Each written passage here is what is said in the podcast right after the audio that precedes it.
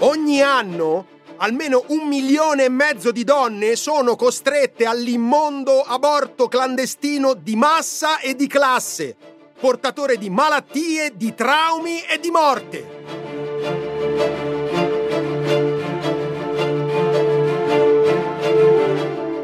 Non c'è pietà per loro. Noi lottiamo ormai da anni per cancellare questa vergogna, per liberare il paese, la giustizia e la donna da questo flagello.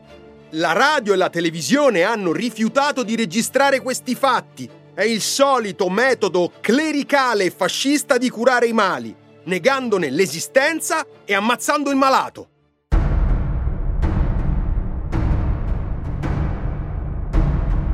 Non essendo un parlamentare non avevo mai potuto usufruire degli spazi che la TV di Stato distribuiva ai partiti rappresentati in Parlamento. Ma alla fine ce l'ho fatta sono riuscito a strappare qualche minuto sul secondo canale della RAI. E così ho fatto il mio debutto in televisione.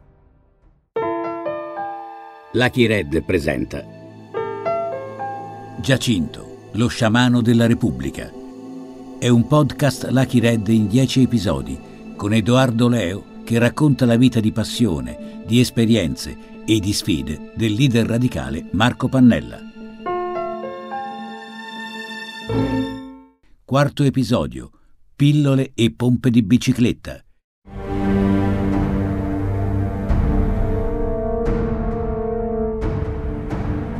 Siamo nel 1975 e Marco Pannella ha deciso di concentrare tutte le sue energie nella battaglia per la legalizzazione dell'aborto, iniziata negli anni 60. E adesso c'è anche una novità sul tema della contraccezione. C'è la pillola.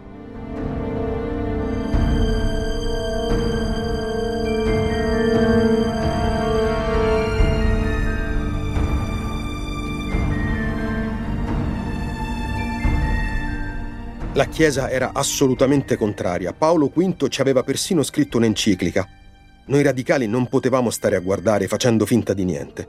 Così ho pensato di mobilitare Carlo Silvestro, il provo con cui condividevo l'appartamento di via 24 maggio. Sapevo che era la persona giusta.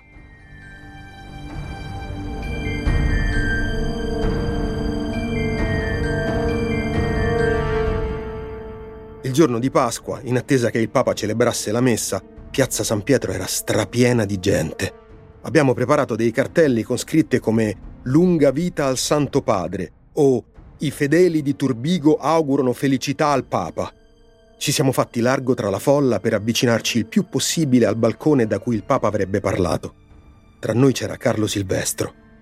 I fedeli di Turbigo augurano lunga vita al Santo Padre, ma era un'invenzione non so nemmeno se esiste un po'. Turbigo.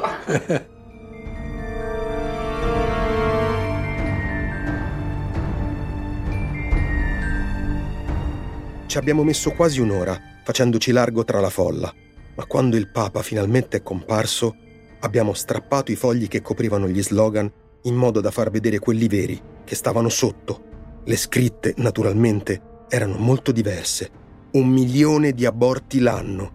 30.000 donne muoiono ogni anno di aborto clandestino. Vogliamo la pillola.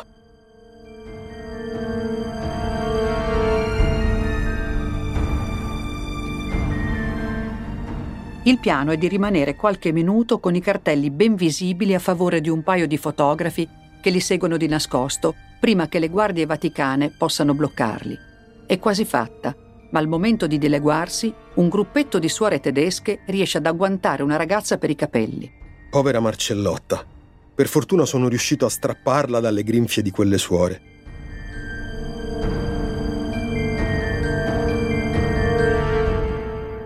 Queste manifestazioni facevano rumore e così riuscivamo a raggiungere molta gente che altrimenti non avrebbe mai saputo che noi radicali, almeno noi, ci battevamo a favore della contraccezione e dell'aborto a quel punto anche Loris Fortuna, con cui avevamo fatto la campagna per il divorzio, cominciò a credere che potevamo davvero fare una battaglia simile anche per depenalizzare l'aborto. Ma non c'eravamo solo noi sulla scena. Adesso si stavano mobilitando anche le donne. Dicevano Lo Stato ci vieta di abortire? E va bene. Vorrà dire che lo faremo da sole.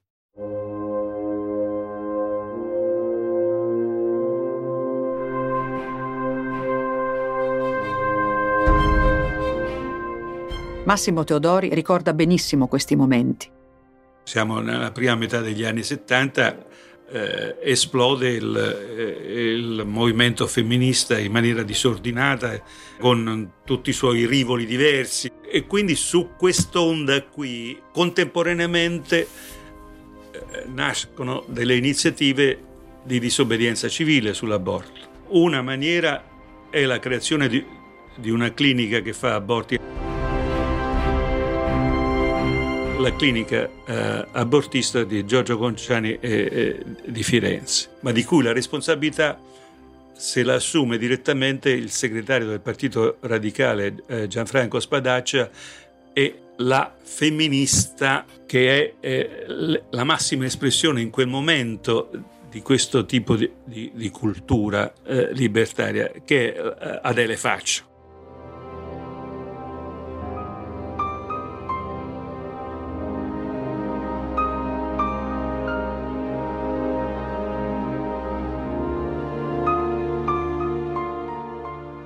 Da ragazza Adele era stata nella Resistenza, ma il suo impegno con noi è cominciato a Padova nel 1973, durante il processo contro Gigliola, una ragazzina di 15 anni che doveva difendersi dall'accusa di aver abortito, una minorenne trascinata in tribunale con un'accusa che poteva distruggerla. Uno spettacolo immondo. Cose come queste continuavano a succedere, non c'era educazione sessuale, parlare di sesso era un tabù, Figuriamoci di contraccezione. C'era persino una legge che vietava di fare pubblicità ai contraccettivi e le ragazze, per non rimanere incinte, seguivano i consigli assurdi che trovavano sui giornaletti. Le comuni bibite gassose come la Coca-Cola sono dotate di un notevole potere anticoncezionale. Bisogna procedere così. Agitare la bottiglia di bibita gassata tenendola tappata con il pollice. Quindi introdurre nella vagina il collo della bottiglia e contemporaneamente lasciare aperta la bocca della bottiglia. Allo stesso modo, con la mano sinistra, tenere il più possibile unite le labbra intorno al collo. Questo metodo, se applicato con attenzione e cura, permette di ridurre fortemente i rischi di una gravidanza non voluta.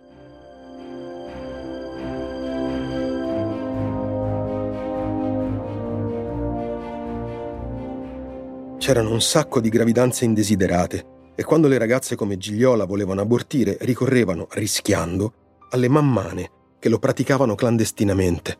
Poi è chiaro, chi aveva disponibilità economiche si rivolgeva a ginecologi compiacenti che lavoravano nell'ombra. Li chiamavano cucchiai d'oro per i lauti compensi che pretendevano.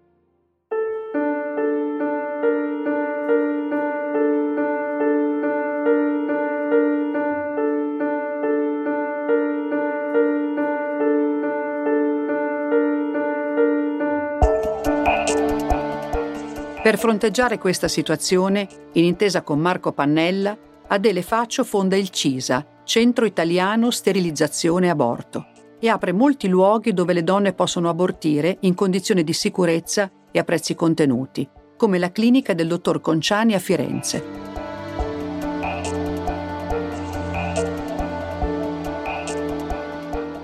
Una delle militanti più coinvolte è una giovane donna piemontese che ha aderito da poco al Partito Radicale. Il suo nome è Emma Bonino.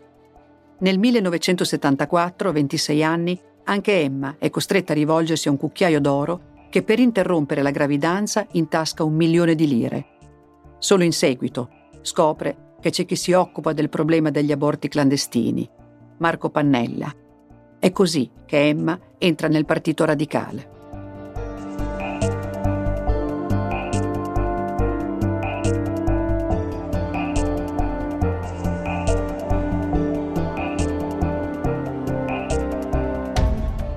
Un primo momento Emma non mi ha impressionato più di tanto.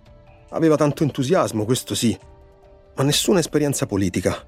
Però non ci ho messo molto ad accorgermi che era una forza della natura. Ha cominciato a lavorare con Adele nel CISA e in pochissimo tempo è diventata una delle donne più impegnate. Hanno cominciato ad aprire case private dove aiutavano le donne a interrompere le gravidanze in totale sicurezza. Avevano introdotto un metodo nuovo, il metodo Karman. Si usa l'aspiratore elettrico a cui, mediante un tubo, si attacca la cannula di Karman. L'aspiratore però costa molto, sulle 400.000 lire, ed è pesante da trasportare. Per risparmiare usiamo un'attrezzatura più rudimentale, ma che funziona benissimo. Occorre un vaso, chiuso ermeticamente, dove si crea il vuoto e dove finisce il contenuto dell'utero che viene aspirato con la cannula. Io uso un barattolo da un chilo della marmellata. Il barattolo viene chiuso con un tappo di gomma che ha tre fori. Da un buco parte il tubo di gomma in cui si inserisce il gommino della pompa da bicicletta. Dal secondo buco parte il tubo di gomma in cui si inserisce la cannula Karman. Nel terzo si mette il manometro per controllare la pressione che si crea nel vaso con la pompa. Mirella Parachini, la compagna di Pannella, dice che era un metodo innovativo. Consisteva nell'aspirare il contenuto uterino con una cannula del diametro di un centimetro 12 mm, quindi del diametro di poco superiore a una sigaretta consentiva di poterlo fare in anestesia locale e eh, con appunto dei risultati eh, assolutamente eh, meno cruenti di quello che poteva essere il raschiamento tradizionale. Io penso con il senno di poi che avrebbero potuto accadere eh, eh, degli incidenti. È vero che c'erano le mammane, quindi gli incidenti accadevano, però altro era farlo sotto forma militante.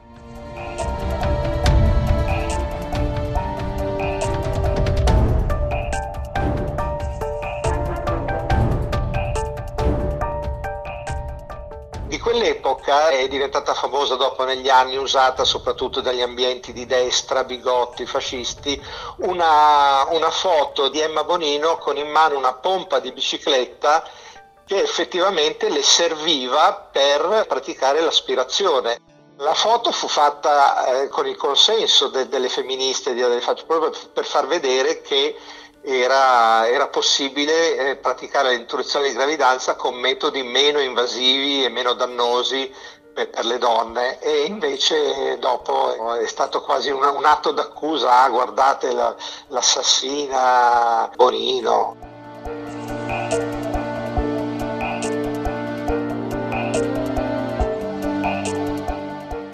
In prima linea nella battaglia per l'aborto ci sono anche uomini come Gianfranco Spadaccia, Giorgio Conciani e come Marco Pannella. E alle femministe che pensano che non dovrebbe intestarsi una battaglia che riguarda le donne, lui risponde alla sua maniera. Sono delle aristocratiche. Disprezzano quelle che secondo loro sarebbero donnette sprovvedute che non saprebbero fare da sole, che avrebbero bisogno del mito, del divo, di Gary Cooper e lo ritrovano in politica. E quello sarei io? L'obiettivo di Pannella e di tenere viva l'attenzione sui tanti referendum per i quali sta raccogliendo le firme. Grazie al suo intuito ha capito che è un'arma straordinaria da rivolgere contro il sistema, voluta per assurdo dal teatrino dei pupi della partitocrazia, come lo chiama lui. Il referendum è la nostra arma pacifica. Ne faremo un uso sistematico per cambiare faccia al sistema.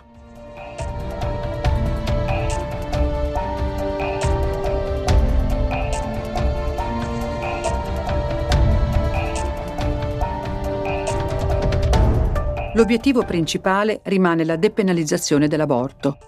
Per costringere il Parlamento a occuparsene, nel maggio del 1974, pochi giorni prima del referendum sul divorzio, decide di iniziare un nuovo sciopero della fame. Il, il metodo del, del, digiuno faceva parte un po' della, della panoplia del, del, della non violenza, si chiama la disobbedienza civile, elezioni dirette non violente e così via. Il digiuno naturalmente crea molte discussioni. Intanto Pannella non, fa, non, ha mai fatto un digiuno totale, ma eh, diceva espressamente che eh, era un metodo di pressione verso il proprio interlocutore. Lui non, non li chiamava mai avversari politici. Eh, per il non violento i digiuni della fame vengono rivolti a un interlocutore che bisogna convincere e portare dalla propria parte essenzialmente gli uomini politici che dovevano cambiare delle, delle leggi ingiuste.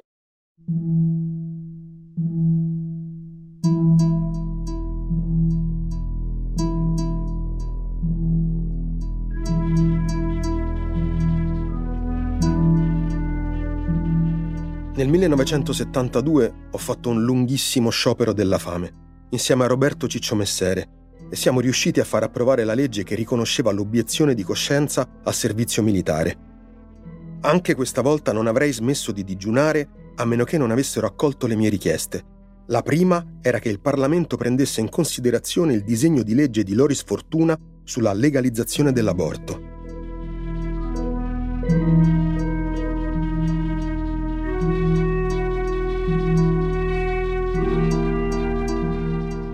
Ci siamo piazzati nella camera 167 dell'Hotel Minerva, a Roma, a due passi da Montecitorio, e l'abbiamo trasformata nel nostro quartier generale. Ci costava 6.000 lire al giorno, tasse incluse.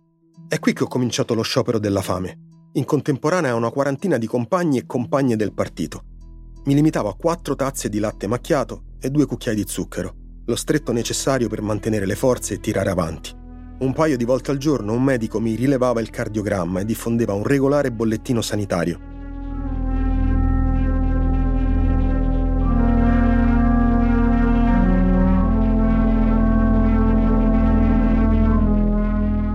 Ma all'inizio Pannella raccoglie soltanto indifferenza. Occorrono 54 giorni di digiuno perché il caso finalmente abbia il clamore che cerca sui giornali. A rompere il ghiaccio è l'articolo di un grande editorialista del Corriere, Arrigo Benedetti, che conosce e stima Pannella fin dagli anni 50. E dopo Benedetti, sempre sulle colonne del Corriere, si fa avanti uno degli intellettuali più influenti, Pierpaolo Pasolini. Pasolini che prese parte al, completamente al 100% a favore delle, delle, tesi di Pannella. Mi ricordo che l'inizio dell'articolo fu questo non è un articolo è il testo di un volantino.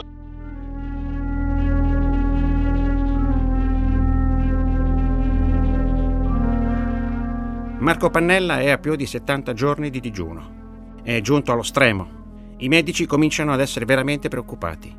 D'altra parte, non si vede la minima possibilità oggettiva che qualcosa di nuovo intervenga a consentire a Pannella di interrompere questo suo digiuno che può ormai divenire mortale. In fondo, che cosa chiede Pannella di così terribile che non gli si possa concedere? Un quarto d'ora della Rai TV per dare spazio alla Lega Italiana delle Donne e parlare d'aborto.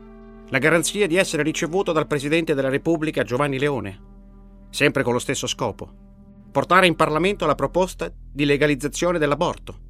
Non si tratta di salvare la vita di Pannella, si tratta di prendere in considerazione l'esistenza di Pannella, dei radicali, della LID e la circostanza vuole che l'esistenza di Pannella, del Partito Radicale e della Lid coincidano con un pensiero e una volontà di azione di portata storica e decisiva.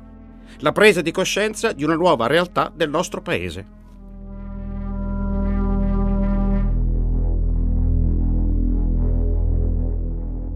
Pierpaolo stava dalla nostra parte, senza nasconderlo, anche se diceva che l'idea di legalizzare l'aborto per lui era un trauma. E scriveva io considero l'aborto, come molti, una legalizzazione dell'omicidio. Nei sogni e nei comportamenti quotidiani io vivo la mia vita prenatale, la mia felice immersione nelle acque materne. Pasolini sosteneva che io volevo l'aborto perché in fondo gli aborti si facevano già e si sarebbero fatti comunque, che fossero legali o no. Ma non era così. Noi volevamo cambiare le cose Volevamo un mondo in cui le donne non dovessero più ricorrere all'aborto.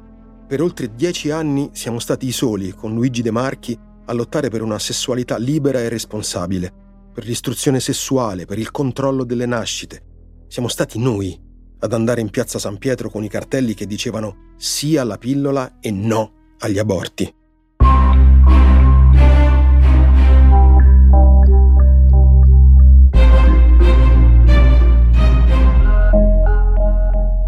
Il dibattito aperto sul Corriere della Sera trasforma la stanza 167 dell'Hotel Minerva in un luogo sempre affollato di giornalisti di tutte le testate.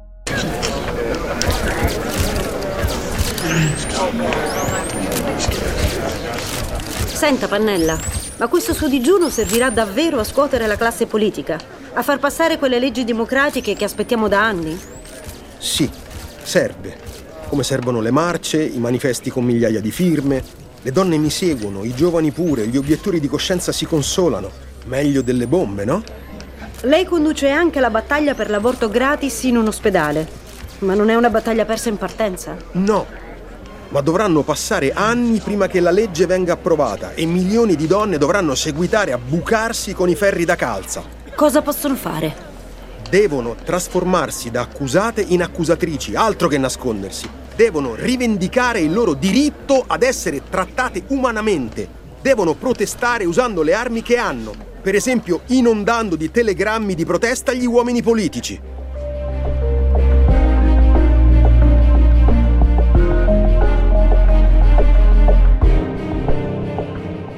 Dopo 78 giorni di digiuno e dopo aver perso 25 kg, Pannella riesce finalmente ad avere accesso alla televisione di Stato. È il frutto di una lunga e febbrile negoziazione tra i socialisti, che vogliono che Pannella parli, e i democristiani, che non lo vogliono. La trattativa coinvolge i vertici della RAI. Si espongono in prima fila il direttore generale Ettore Bernabei e il direttore del telegiornale del primo canale, Vili De Luca. Alla fine l'accordo è stretto mi avrebbero lasciato parlare per 15 minuti. Ma non al primo canale come avevo chiesto. Avrei dovuto accontentarmi del secondo canale, nel primo buco possibile del palinsesto, alle 10 di sera.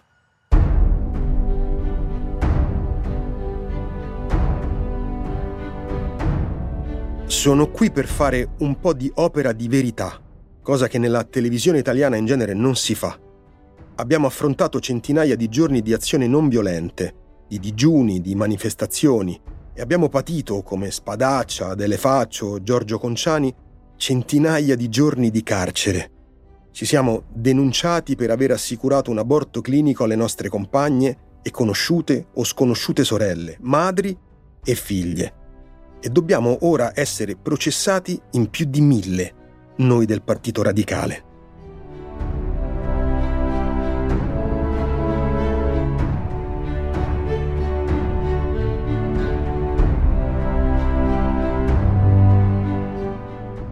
Dopo aver ascoltato i 15 minuti della registrazione, De Luca vorrebbe bloccare la messa in onda e cerca di convincere Bernabei. Bernabei fa trascrivere il discorso e lo fa arrivare ad Amintore Fanfani, segretario della DC, e a Mariano Rumor, il presidente del Consiglio, che soppesano i pro e i contro. Se la trasmissione non dovesse andare in onda, diventerebbe un caso nazionale, senza contare che entrerebbero in attrito con i socialisti. Anche se malvolentieri, danno quindi il benestare. E così, la sera del 19 luglio 1974, Pannella appare per la prima volta in tutte le case degli italiani. Sono qui per parlare di questa legge criminogena che provoca aborti clandestini di massa mentre consente alle signore benestanti che hanno 500.000 lire di andare ad abortire con l'assistenza psicoanalitica e magari quella religiosa. La salute fisica e psichica della madre deve prevalere, se la madre lo ritiene, su quello dell'embrione e dello zigote. Ora, la televisione ci manda tre, dico, tre minuti. È un affronto e una vergogna. Tutto questo per impedire alla gente, a voi donne, uomini, famiglie, amici in ascolto, di constatare che non siete soli nel pensare come pensate che questa politica è uno schifo e che le vostre ragioni possono divenire ragioni di tutti, dello Stato.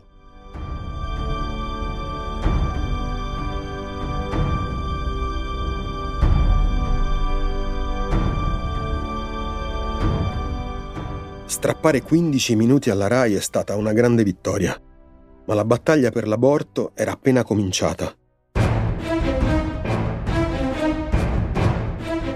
Il 9 gennaio del 1975 i carabinieri fanno irruzione nella clinica del dottor Conciani. È aperta da un anno e ha già aiutato migliaia di donne ad abortire. In quel momento ce ne sono in attesa una trentina. Vengono arrestate tutte, insieme al ginecologo. A guidare l'operazione di polizia giudiziaria è il sostituto procuratore Carlo Casini. Era diventato famoso perché aveva fatto arrestare alcuni direttori di settimanali che pubblicavano la rubrica dei cuori solitari con l'accusa di favoreggiamento della prostituzione. Ma questa volta l'operazione è partita grazie alla pseudo inchiesta di un settimanale di estrema destra, il Candido.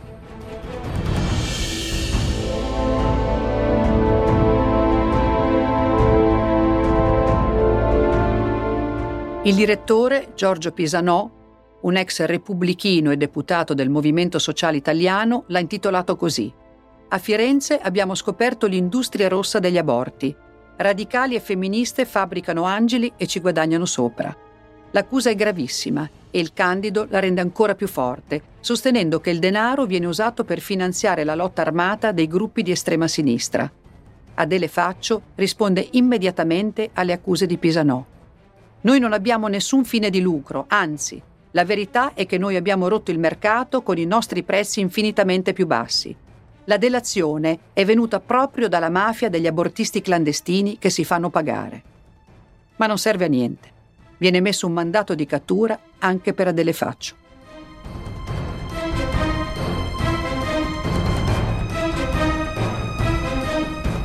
Appena ci arriva la notizia degli arresti di Firenze, Giancarlo Spadaccia, che era diventato da poco segretario del partito, dichiara che l'appoggio al CISA era un impegno congressuale del partito radicale e si assume la responsabilità politica della clinica del dottor Conciani. E il sostituto Casini cosa fa? Ordina l'arresto di Spadaccia. A eseguire l'arresto ci pensa il solito colonnello Varisco, quello che ha consentito a Mirella di sedersi in aula del tribunale mentre ero sotto processo.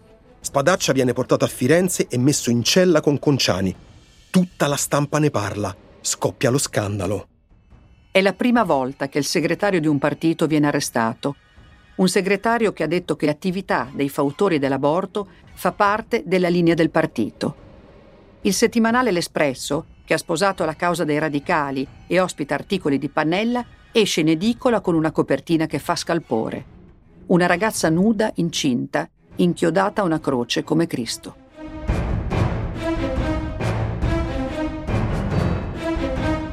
A questo punto sulla scena irrompe Pannella con una lettera aperta al procuratore generale di Firenze, Mario Calamari. Signor procuratore, per tutelare dunque la sanità della stirpe o della razza, avete catturato il segretario del partito radicale Gianfranco Spadaccia all'alba non era il lattaio, eravate voi. Dalle alture della sua città, dove riposano i fratelli Rosselli, una voce calerà certamente stanotte per dare alla vostra preda, rinchiusa nelle murate, il grazie che si deve dai padri al figlio che sa lottare ed essere buono come loro, e come loro ci chiesero. Nel fiume Arno, in quelle stesse ore, caleranno silenziosi come da vent'anni nel liquame ad ogni momento ammassi di feti squarciati con il sangue copioso uscito dai ventri raschiati e le lacrime delle donne che non hanno potuto volere essere madri, in centinaia di case, di stanze, disperazione e paura. Non di lei, signor procuratore generale, commendatore che non è mai sceso dalla sua statua per così poco, nemmeno della legge, che ha così creato nuovi crimini e criminali.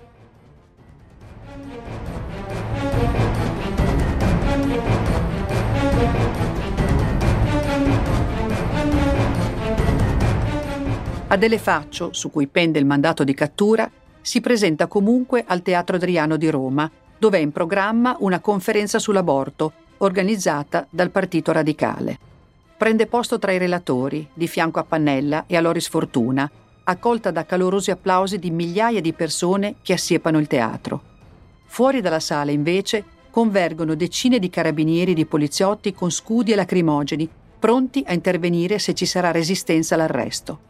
Pannella sale sul palco e invita la polizia a entrare e a eseguire il mandato d'arresto. Prima però si rivolge al pubblico. Ma mi raccomando, accogliamoli come meritano. Quando i funzionari della polizia entrano e si dirigono verso Adele Faccio, nella sala cala un silenzio totale. Solo quando la portano via da un'uscita sul retro, solo allora il silenzio si rompe e scatta un applauso. Poi tutti intonano Addio Lugano Bella l'inno degli anarchici.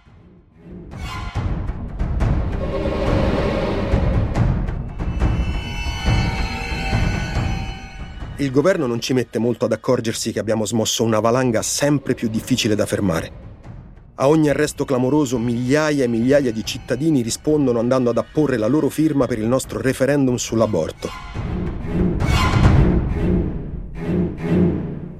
Dopo l'arresto della Faccio subentra Emma Bonino, anche lei inseguita da un mandato di cattura. ma la polizia non sembra più avere fretta di arrestarla. Non la cerca neppure, nonostante la sua attività nei centri del CISA non si sia mai fermata. E così è lei che deve agire.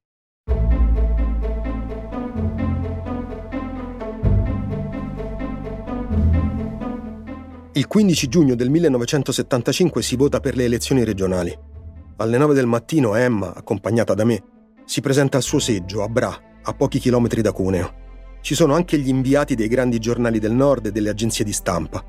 Prima di votare, Emma spiega che è tornata nella sua città d'origine per costituirsi e fa un bilancio del lavoro dell'ultimo anno.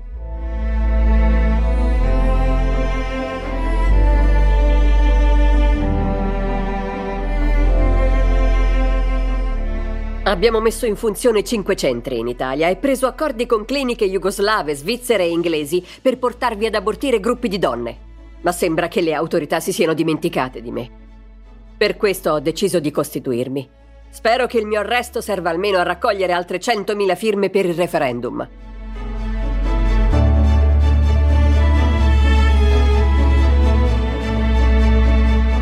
Alle 10 Emma vota, consegna la scheda e poi si rivolge al presidente del seggio e gli dice C'è un mandato di arresto per me, mi consegno a lei. Al presidente del seggio non resta che chiamare le forze dell'ordine. Emma viene prelevata e condotta in caserma su una pantera dei carabinieri, scortata da un corteo di auto di militanti radicali e di giornalisti.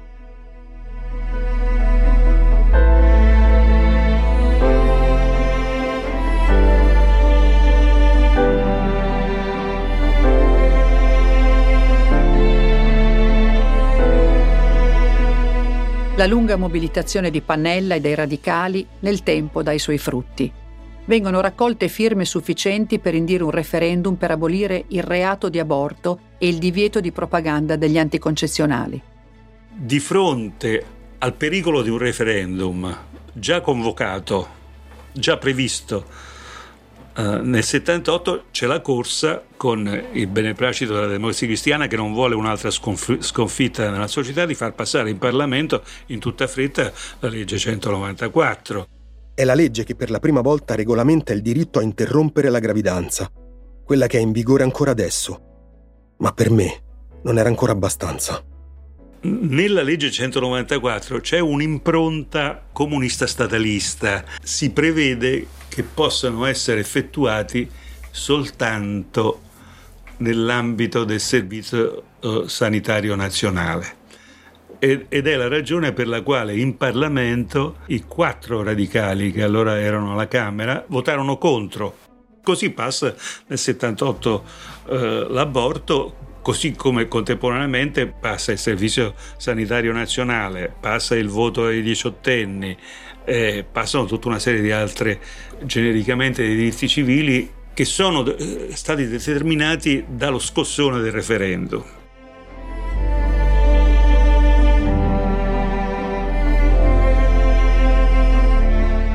Tre anni dopo la promulgazione della legge 194, il Movimento per la Vita raccoglie le firme per abolirla, ma il 68% degli elettori boccia la proposta, salvando il diritto all'aborto che i radicali hanno conquistato a fatica. Anche se non completa, la vittoria per la sua legalizzazione ha lasciato un altro frutto importante, il legame tra Pannella e Pierpaolo Pasolini, come racconta il giornalista Mauro Suttora. Questo rapporto continuò tanto che ehm Pasolini aveva preparato un bellissimo intervento per il congresso annuale radicale all'inizio di novembre 75 a Firenze e purtroppo il giorno prima fu ammazzato a Ostia, quindi questo suo intervento al, al congresso fu letto invece che pronunciato direttamente da, da Pasolini.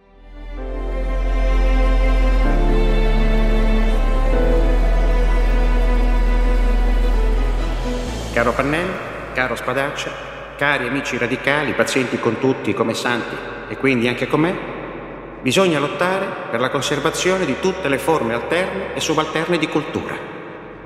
È ciò che avete fatto voi in tutti questi anni, specialmente negli ultimi. Voi non dovete far altro, io credo, che continuare semplicemente a essere voi stessi, il che significa essere continuamente irriconoscibili dimenticare subito i grandi successi e continuare imperterriti, ostinati, eternamente contrari, a pretendere, a volere, a identificarvi col diverso, a scandalizzare, a bestemmiare.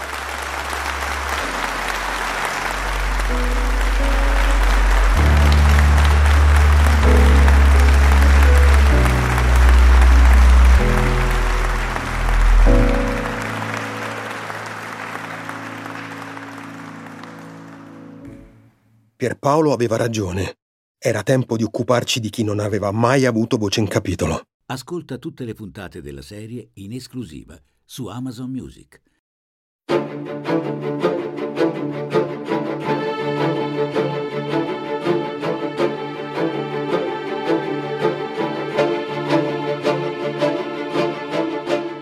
Giacinto, lo sciamano della Repubblica è un podcast Lucky Red scritto da Antonella Bolelli Ferrera e Massimiliano Griner. Storia, editor e supervisione artistica Antonella Bolelli Ferrera. Regia Massimiliano Griner. Editing, sound design e musiche originali Alessandro Molinari. Voci di Edoardo Leo, Michela Alborghetti, Claudio Corinaldesi, Nicola Braile, Gaetano Lizio, Alessia Rubini, Alessia Sorbello. Voce narrante Antonella Bolelli Ferrera, con la partecipazione di Matteo Angioli, Ferruccio Braibanti, Giandomenico Cagliazza, Ennio Di Francesco, Matteo Mecacci, Toni Negri, Mirella Parachini, Sargiano Sbatantra, Mauro Suttora, Massimo Teodori e Concetto Vecchio. Effetti sonori Matteo Bendinelli,